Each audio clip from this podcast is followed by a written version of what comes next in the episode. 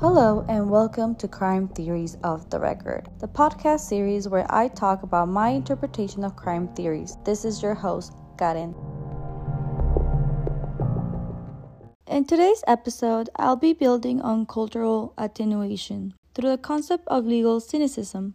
But before I jump into this, I would like to remind everyone that I have done some research on the topic but don't consider myself an expert in every aspect of my field. Now, before we dig into legal cynicism, it is important to explore police legitimacy. Since we have been discussing neighborhoods, I want you to take a step back and consider your own community. Now, think about your own perceptions of the police and if you would call them for help if someone were to break into your home. Depending on your community and possible interactions with law enforcement, you already have an answer and a perception towards law enforcement. If your interactions with law enforcement are limited, your opinion could possibly be informed by the media and other social depictions of law enforcement. Reefs in community policing have been at the forefront of national consciousness since civil rights movements started getting traction throughout the pandemic with high profile tragedies that depict repeated instances of police violence against unarmed civilians around America and the world, bringing awareness to the contemporary crisis of police legitimacy, systemic racism,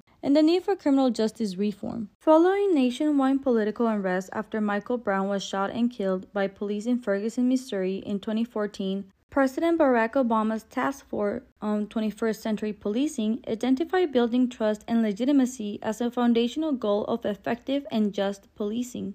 For the purpose of this episode, legitimacy is the belief that an individual, group, or institution has the authority to dictate an individual's behavior and demand their cooperation. Hence, legitimacy is vital to the effective function of police as a social institution. When police lack legitimacy, residents are less likely to contact police or help with their investigations. It gets worse when police public interactions charged by distrust are more likely to escalate into contests for dominance and status that can lead to the injury or death of police and the public alike. Such interactions fuel a cycle of mutual antipathy that further weakens, if not destroys, police public relations and frustrates public safety. In light of the contemporary crisis of police legitimacy and recognition of the damage caused by aggressive policing and mass incarceration, community oriented policing has reemerged as a potential policy tool for improving police community relations. Off the record, for those who are familiar with community oriented policing, also known as COP, such initiative encourages positive non-enforcement contacts between police officers and the public, which has been widely promoted as a policy intervention for building public trust and enhancing police legitimacy.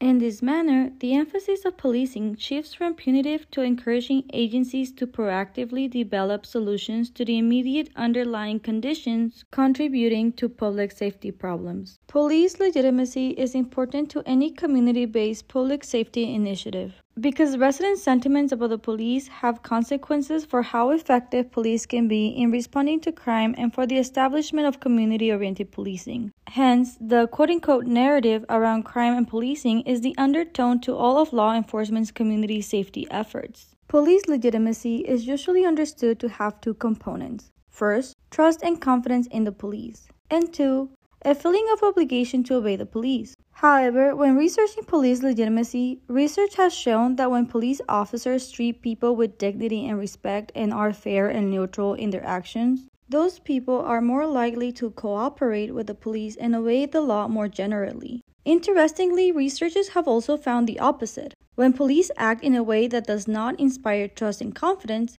people are likely to respond with fear and alienation and avoid future contact with the police. Interactions between the police and government officials is a fundamental part of democratic political socialization, with negative experiences undermining trust and political efficacy, particularly in criminal justice. Research consistently shows that minorities are more likely than their white counterparts to view law enforcement with suspicion and distrust. Minorities frequently report that the police disproportionately single them out because of their race or ethnicity.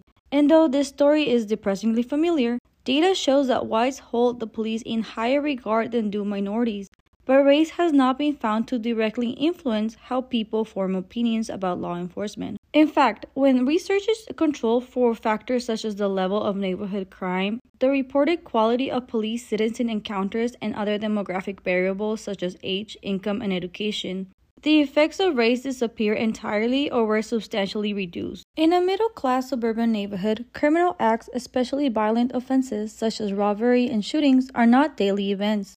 In fact, they are so rare that when transpired, they tend to be front page news. If a crime were to happen, or even if a burglar alarm sounds for some unknown reason, residents assume that the police will come quickly when called. When officers arrive on the scene, it is anticipated that they will be concerned and courteous, especially to any victims. We also assume that they will try to help as best as they can. Taken together, the lack of crime and the responsiveness of the police are clear evidence to citizens that the legal system works on their behalf. It is because of that that this middle class resident will more likely manifest a belief or faith in the law. They see it as quote unquote just, legitimate, and responsive. The experience of residents in high crime inner city neighborhoods is often different. Serious offenses seem to be a commonplace and to make walking about the neighborhood risky. Whether completely true or not, the police are seen as either too absent, in which it almost seems like they do not care enough about the community to be present to fight crime, or too present, in which they stop and hassle people who have done nothing wrong. It is when crime happens or help is needed that officers are seen as unresponsive or arriving late on the scene, if at all. When police do arrive, they are perceived as treating people disrespectfully. For inner city residents, then the legal system is viewed as not working on their behalf. As a result, their belief or faith in the law weakens or attenuates. This form of cultural attenuation or disorganization has been termed legal cynicism. Off the record, I've experienced both. And before anyone tries to attack me for feeling either way, let me explain that as a minority, my personal experience with law enforcement is dependent on the situation and the officer, and in a weird case, jurisdiction. So, for context, I have only contacted law enforcement to get a police report on file if there's a public disturbance or I'm afraid for my life. The other possible time that I can think of where I interacted with the police was campus police, and that is only because they have never failed me and I have actually been escorted back to safety thanks to them. The other times it was because they were hardcore emergencies like life or death. Any other time that I had to call law enforcement or I interacted with law enforcement as a civilian, I have already been victimized and the police took an hour or more to arrive. And by then, I'm already like processing my emotions and in no mood to talk to them, or I'm already forgetting details. So it sort of depends for me what is going on and where the incident is happening. But just like I have had instances where the police have been late to help me, there are instances where law enforcement has helped me and guided me to resources that could help with the aftermath. So I will personally tell people to always call the police, but feel sort of hypocritical when I also feel iffy about them. So, a little history lesson about legal cynicism is that it was originally developed by Sampson and Bartusch, 1998. Legal cynicism theory is an attempt to explain why belief in traditional culture becomes attenuated in some neighborhoods but not in others, and then to explore its criminogenic consequences. Kirk and Matsuda, 2011, define legal cynicism as a cultural orientation in which the law and its agents are viewed as illegitimate, unresponsive, and ill equipped to ensure public safety.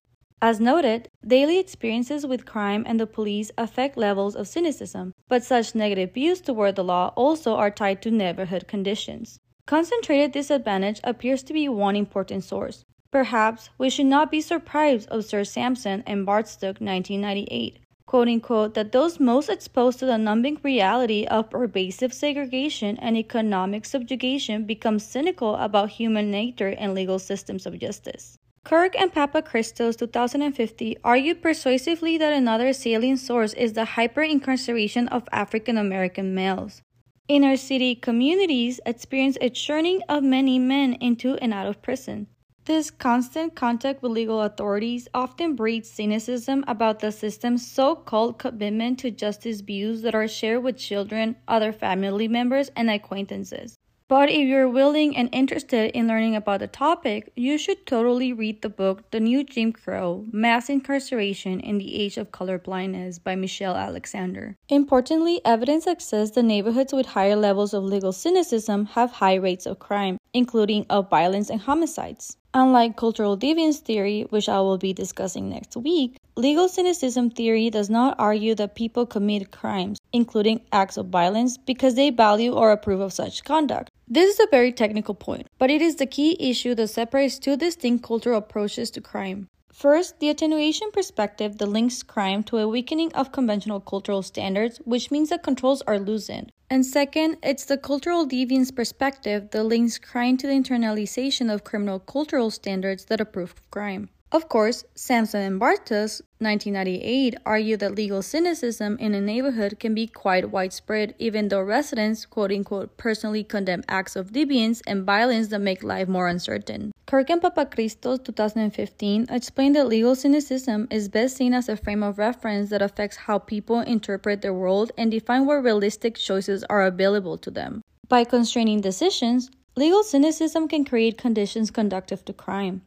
For example, if residents do not believe that the police will be responsive, they may be less likely to report a crime, which in turn decreases the likelihood that predators will be arrested. They also may be reluctant to intervene in a victimization incident if they fear that the police cannot protect them against retaliation from offenders. Further, it is difficult to create collective efficacy to deal with the local crime problem if nobody believes that the legal system will listen to citizens and act effectively. Finally, if individuals high on legal cynicism are being threatened physically or have had property stolen, they may see contacting the police as a waste of time and believe that they must take matters into their own hands. This view can result in their using violent means to protect themselves or to exact justice as a response. Spoiler alert in the show Criminal Minds Season 2, Episode 12, Profiler Profiled, the Behavioral Analysis Unit team must delve into Agent Morgan's past to prove his innocence when he is arrested on a charge of murder in Chicago.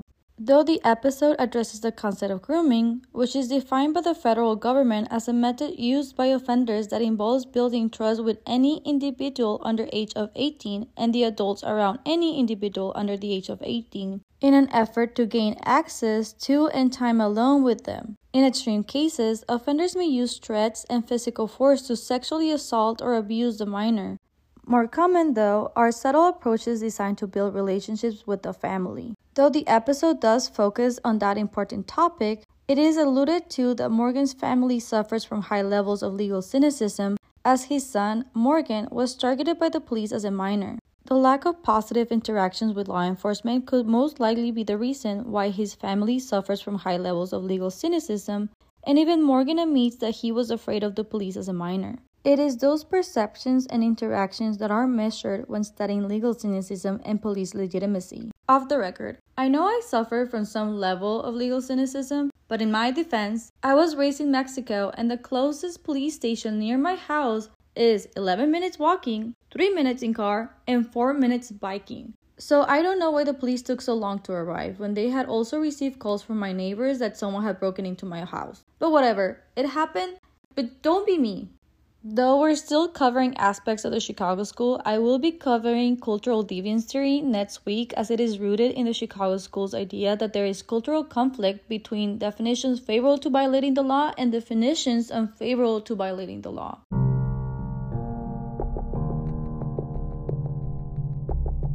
Off the record, this podcast series is brought to you by Anchor. Thank you for listening and choosing this podcast. If you're loving what you're learning, follow us on Instagram at ct.offtherecord. That is at ct.offtherecord, where you can visualize some of these theories and get some scoops on upcoming episodes. Come join us and please rate, review, and subscribe on Spotify or whatever platform you're listening from. And don't forget to join me for next week's episode episode.